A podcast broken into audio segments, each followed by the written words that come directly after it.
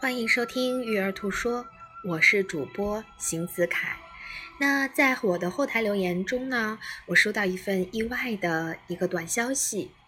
有一位朋友呢想知道关于 RE 更多的内容。那么今天呢，我想为大家带来的是在美国洛杉矶中心进行的 RE 父母孩子引导课堂中的内容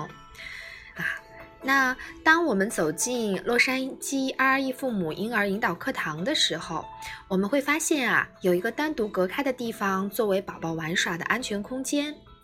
那大家会问啊，这个 RE 更关注的宝宝的年龄是多大呢？是零岁到两岁，确切的说呢，是从三个月的婴儿到二十四个月的婴儿。他们会把这些孩子呢编为不同的组，那以不超过三个月月龄为一个这样分组的单元。那对于一些刚出生的小宝宝，用一种薄而牢固的泡沫垫子覆盖一层棉布，上面放在地板或地毯上。那大人呢？和宝宝都不会穿鞋，因为要确保宝宝玩耍时的安全和整洁。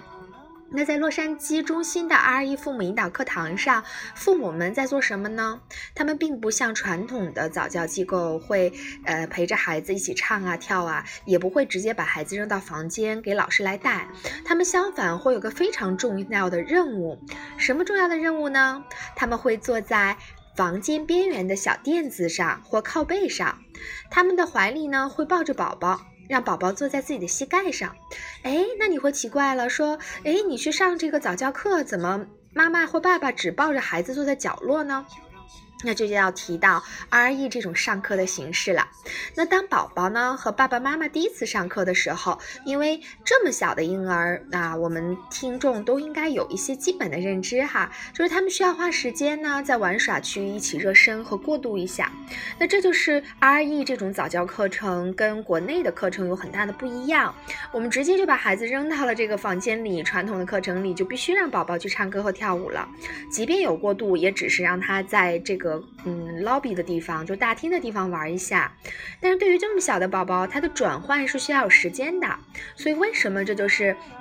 我带着两个孩子去试听国内传统早教的时候碰到的这种困难？我不知道大家有没有碰到过哈？那嗯，在 RE 课堂上，父母呢刚开始落座的时候，会轻声的跟 RE 的这个引导师，也就是老师。亲身谈论自己和宝宝这一周的状况，也会请 RE 的老师呢来帮助他们解决自上节课以来家里发生的一些挑战。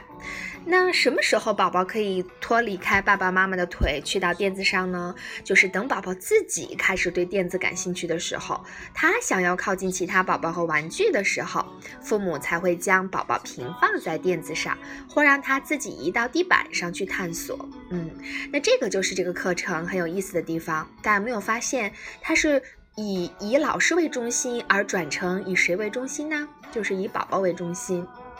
那你仔细看啊，在房间里放置的玩具非常的简单，它们既没有这种杂乱的图案，也没有闪耀的亮光。你不会看到那些最新流行、标榜有教育意义或者娱乐意义的玩具，它们既不会发光，也不会发声，除非宝宝他自己呢拿起来碰到地板上或者另外一个玩具相碰。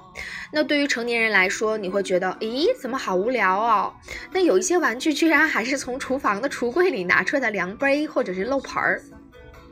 那阿义呢认为啊。宝宝是一个自发的学习者，主动的创造者。所以，当我们给这么小月龄的宝宝，三个月到两岁的宝宝准备玩具的时候，其实这种传统的声光电的玩具对他们来讲呢，其实，嗯，大家会发现啊，没有这种比较简单的玩具，不发光，也没有太复杂的图案，更吸引宝宝，就是因为他认为被动的玩具可以创造主动的宝宝，而这种声光电的主动的玩具可以。被动的创造宝宝，那今天呢，就是我给大家带来洛杉矶 RE 中心的比较创新式的这种 RE 的呃父母婴儿指导课堂，也就是我们俗称的亲子课和早教课。那是不是对你有启发呢？那也想邀请大家去思考两个问题，